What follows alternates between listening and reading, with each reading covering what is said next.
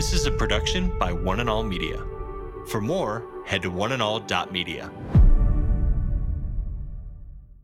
When people in our community, when they think of this place, they're supposed to know this as a place of prayer. God wants to move, but He moves in response to prayer. So, in a real way, God says, You first. Today. Today. Today, Today with Jeff Vines, pastor, apologist, and Bible teacher.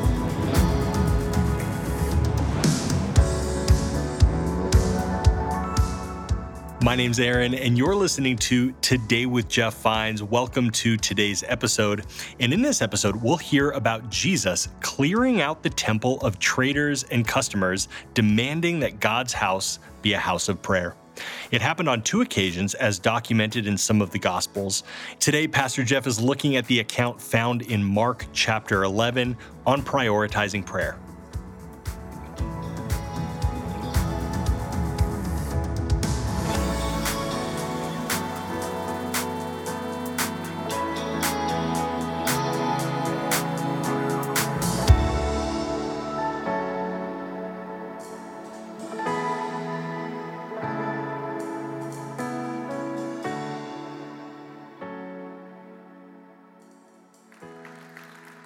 If you have a Bible with you, I want you to turn to this passage in Mark chapter 11. Uh, it's recorded a couple times in the Gospels, in the harmony of the Gospels, but Mark chapter 11. And just to get you ready for where we're going to go, uh, some famous last words, okay? Famous last words. Uh, they're not real, some of them are more infamous than they are famous. For instance, James French. Now, remember that last name, French, okay?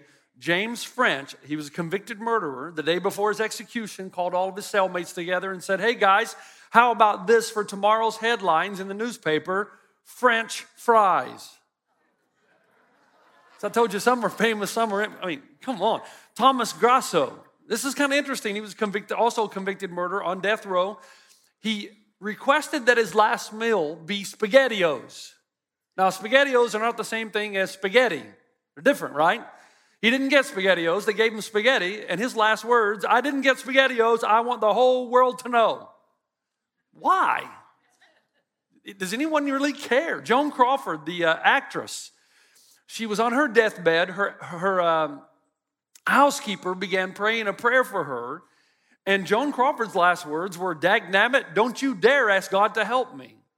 Man, I would hate for that to be the very last thing I said, wouldn't you? Uh, Bob Hope, the comedian, when his wife asked him where he wanted to be buried, he said, Surprise me. John Sedgwick, uh, I like this story. He was a general in the Union Army, and he actually died in mid sentence. And his mid sentence was this there's no way they could hit an elephant at that distance. Got it? Some of you got it. My favorite one is, of course, I've used before. Voltaire said that the Bible would be eradicated and the name of Jesus will never be heard again. And of course, he died and they turned his house into a printing press that printed Bibles. And that's, that's interesting. And then finally, the rock star Johnny Ace, some of you will know who that is. Uh, he was playing with a gun backstage before he was supposed to go on in concert, and his last words, This gun's not loaded, see? That was it. These are not my last words, but we want to relate to you certain segment of scripture that has really had an impact, not just a little impact. Scripture has impacted all the way through, but a major impact on us that we just can't seem to shake that comes back again and again and again. And here's how that passage that leads to one or two lines goes. You'll find it in Mark 11. Here's the story. We're told that on reaching Jerusalem, Jesus enters the temple. And he began driving out those who were buying and selling there. He overturned the tables of money changers and the benches of those selling doves and would not allow anyone to carry merchandise through the temple courts. And as he taught them, he said, It is not written, or is it not written, rather, my house will be called a house of prayer for all nations, but you have made it a den of robbers. The chief priests and the teachers of the law heard this and began looking for a way to kill him, for they feared because the whole crowd was amazed at his teaching. Now, most of us growing up have seen photos or paintings of Jesus, right? Uh, one of my favorite, Jesus walking on the water. Do you remember that? It's quite famous. There's another one with Jesus seated and the little children coming around him in the scripture, let the little children come to me. There's another one that my friend Bill Kirshner, who was my first youth pastor in New Zealand, now is a campus pastor on the University of Indiana campus. He loves the one where Jesus has the lamb on his shoulders. My grandmother had this huge, huge painting on her wall. It was bigger than any other thing in her house, and it was Jesus standing at the door knocking, representing the passage in Revelation 3:20. And then my personal favorite is the newest of all of those. It's where Jesus is standing behind a defeated man. And the picture that you get is there's no way this guy can go on. He's lost all strength and all hope, but Jesus is still behind him, pulling him, lifting him up. But in your wildest dreams, could you ever fathom why God would put this passage in the Bible as if He really wanted us to know what happened on this day? Because there's actually three records of this Matthew, Mark, and John record this, two different occasions, but three different gospels. Because I have no trouble seeing Jesus with a lamb on his shoulders, or forgiving the woman who was caught in adultery, or eating with the sinners, or raising Lazarus from the dead. But when I think of Jesus physically emoting this way, it's hard to understand. I mean, can you see Jesus picking up the tables and throwing them on the side? Just kind of going through and clearing everything, taking the money and throwing it up in the air, and everybody's trying to scatter and pick up what's left behind? That he physically stands in the way of those bringing in uh, the sheep or the goats or the cattle. He stands in the way and tells them, No, don't bring, not, not here, not now, not ever. Get that stuff out of here. That's not the kind of language, not the kind of action we think of Jesus doing. And folks, by the way, if you study the harmony of the Gospels, you realize this is not the first time Jesus did this.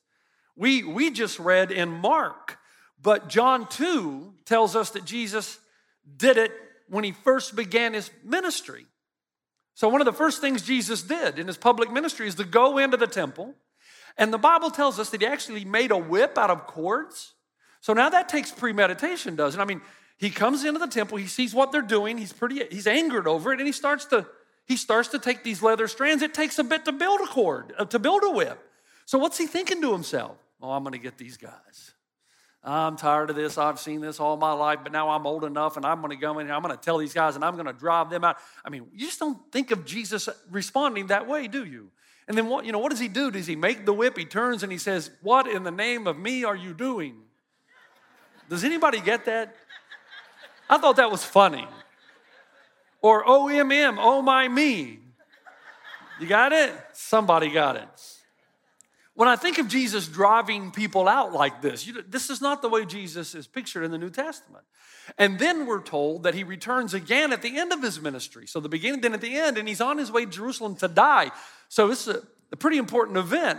And along the way, he says to his disciples, Wait here, got to take care of something first. Think about this. Before I go die on the cross, I got to go chase these guys out of the temple again.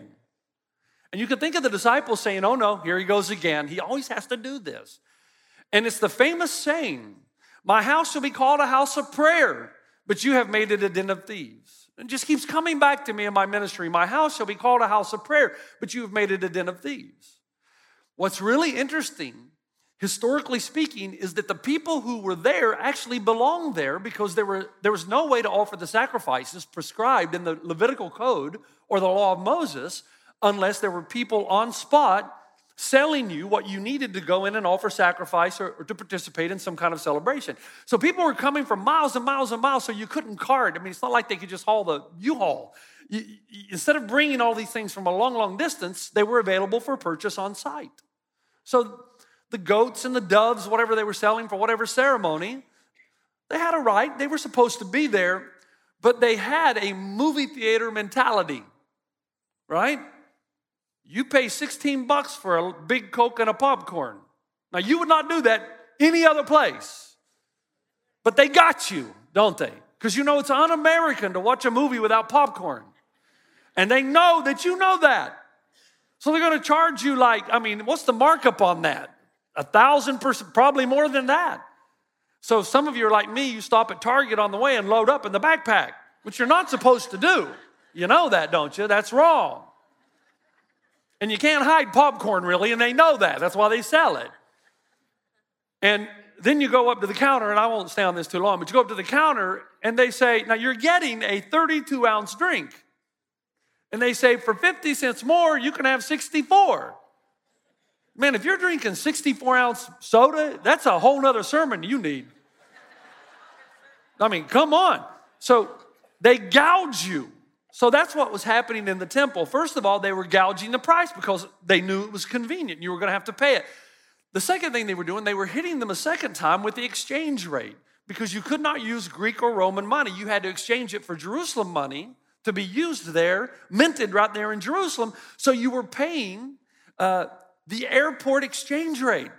You know, if you're going to exchange money, don't do it at the airport in case you didn't know that. So they're gouging the prices for convenience, and at the same time, they're, they're charging you an ungodly exchange rate, all because you've got people of purity of heart trying to do the right thing. So, so Jesus comes into the temple, he knows what's going on. He stands as a personal blockade and tells the Gentiles, stop doing this. Or, sorry, the Jewish uh, marketer sellers, stop doing this. Folks, they were doing it in the courts of the temple. You're supposed to do it on the outside, but they were bringing their merchandise right onto the inside, which means that they were committing this kind of sacrilege. So Jesus comes in, and his, this is his overriding message. My father's house is a house of prayer. My father's house shall be called a house of prayer. And all through my ministry, the Spirit of God continues to remind me of that periodically. Because remember, a lot of good things were happening in the temple cleansing and purifying ceremonies, a lot like our modern day baptism. The proclamation of the Word of God, a lot like our modern day preaching, the singing of hymns and psalms related to our modern day worship, the celebration of feasts like our modern day communion. But Jesus says he wants his house to be a house of prayer. Preaching, yes, but it will be called a house of singing, yes, but it will be called a house of prayer. So every summer when I was growing up, my mother would force us to go out and pick blackberries. You got the thorns and everything, and each, I had three brothers, we were required to fill a two gallon bucket each. And when we did that, we, we were, that's it. So you could either do it slowly, like my younger brother did, or you could do it as fast as you could to get it over with, like I did. We would get home, it was in the summer, obviously, before air condition, at least we didn't have air condition, which was oh, ruthless. And my mom would open all the windows and doors and have the fans going in my hometown. This is the house I grew up in in Elizabethton, Tennessee. And she would pour all those blackberries in, and then she would combine it with Sure-Jell. They still do that. Sure-Jell is nothing but pure sugar. And then you would have this smell wafting out of the Vines house through the windows and the doors of blackberry jam.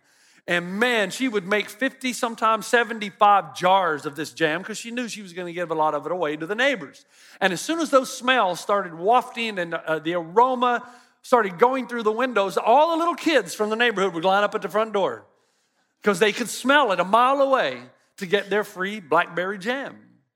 Now, here's the thing according to Jesus and the scriptures, God's house is supposed to have the aroma of prayer.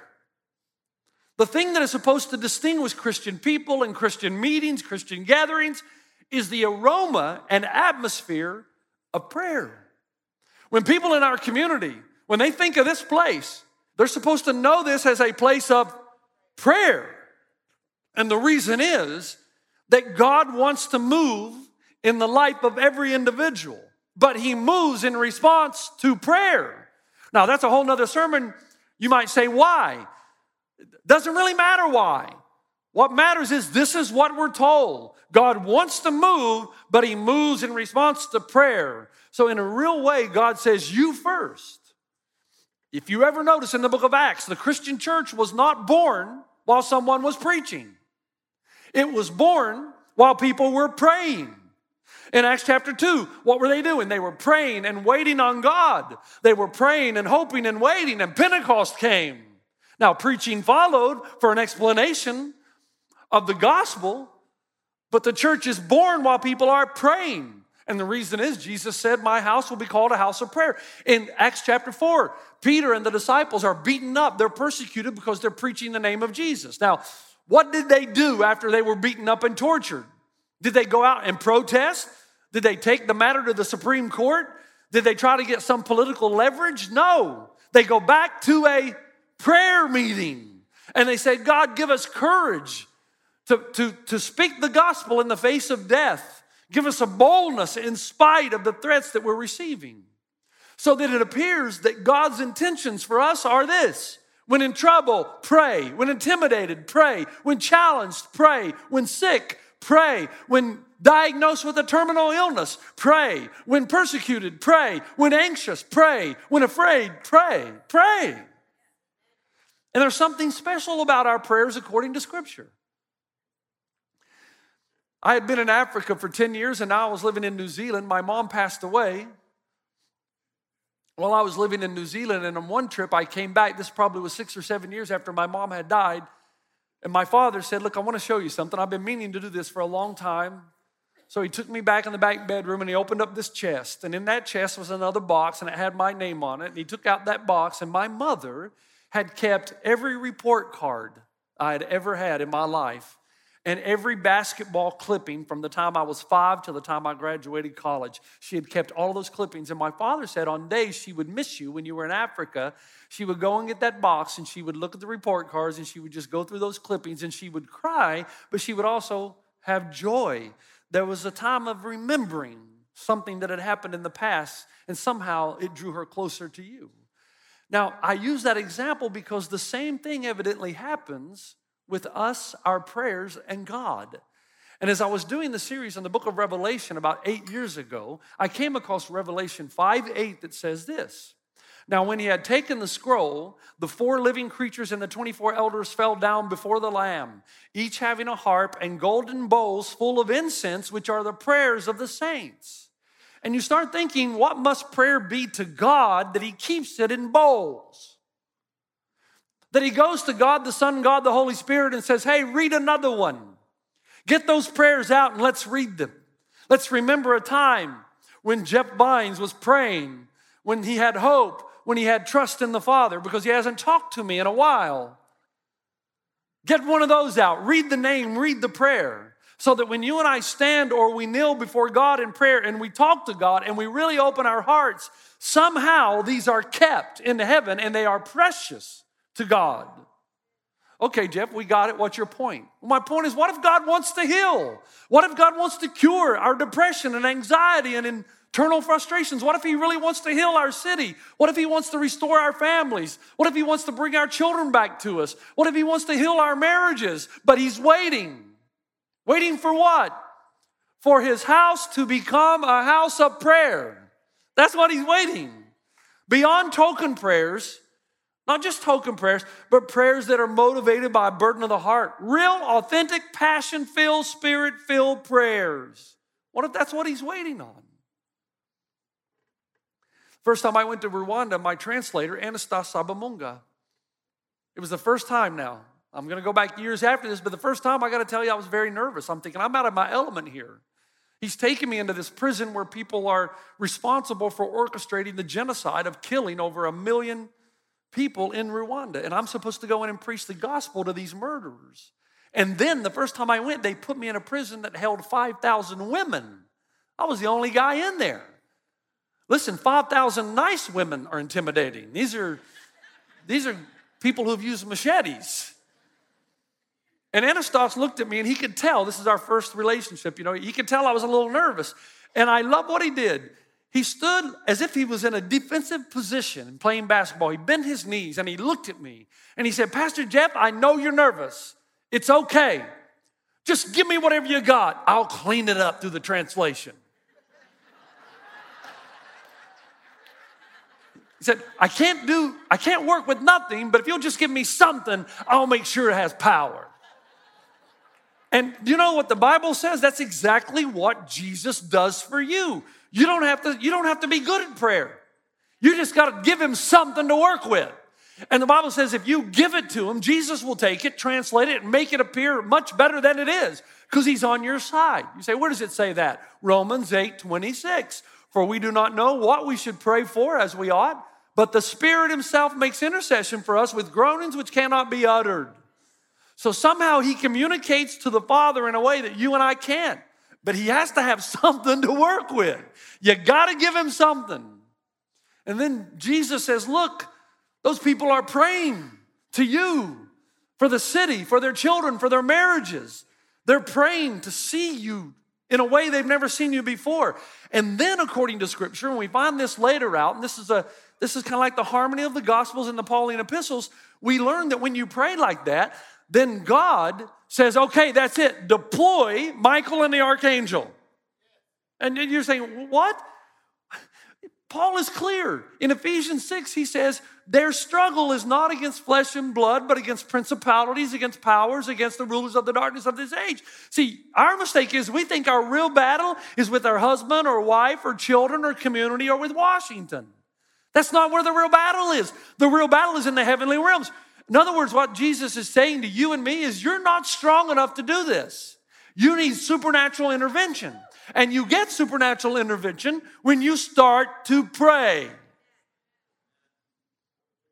Because your real enemy, principalities, powers against the rulers of the darkness of this age. And Jesus said that's why people who are humble and really realize what they're up against there will be those who will just go through life thinking that's as good as it gets. Then there will be those few, those called, those chosen ones that will remember that he who is in us is greater than he that is in the world. There's a spiritual battle going on. And if his house becomes a house of prayer, he will release his power into our lives. And things will happen that we've not seen before, done before, nor felt before. And it didn't start just in the New Testament, it's all the way back in Second Chronicles 7. If my people who are called by my name will humble themselves and pray and seek my face and turn from their wicked ways, I will hear them from heaven and I will forgive their sin and heal their land. Folks, listen. Don't you want more? I mean, aren't you kind of bored with, in, in some ways, with the whole church thing? It's okay to be honest. You're in church. That's the way to go. Don't you kind of get in a rut sometimes? Okay, we have this song, then this song, then Jeff speaks, and then we have this. Isn't there something that is missing? And do you know where you, let me tell, I'm just being very honest. I'm glad you're here. Don't stop coming. I'm glad you're here. But do you know where you're to find it? What you're looking for? Is on the Monday night prayer meeting that happens once a month, the first Monday night. And many of you have never been there, and that's why you're feeling the way that you do. And you can't deny it, but yet you can't explain it. God shows up. And I wonder if it's because on that night, his house has become a house of prayer. Is there something about when you become a house of prayer, God is just motivated to show up? Not everybody gets healed, but there have been some people healed. Not everybody gets exactly what they want, but God moves and releases his divine energy into their lives. And it's not like this is kind of a shocker. This is the history of the early church. You've been listening to Today with Jeff Vines. Thanks for joining us.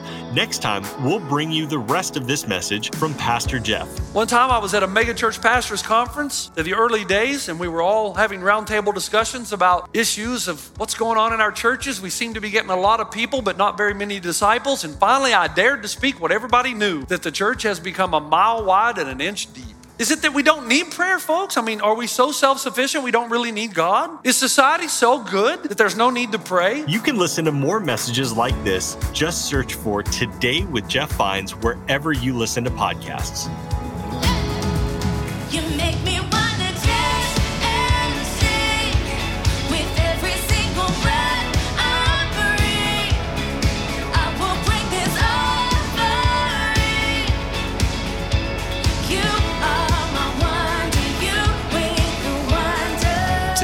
Today. Today. Today. Today with Jeff Vines.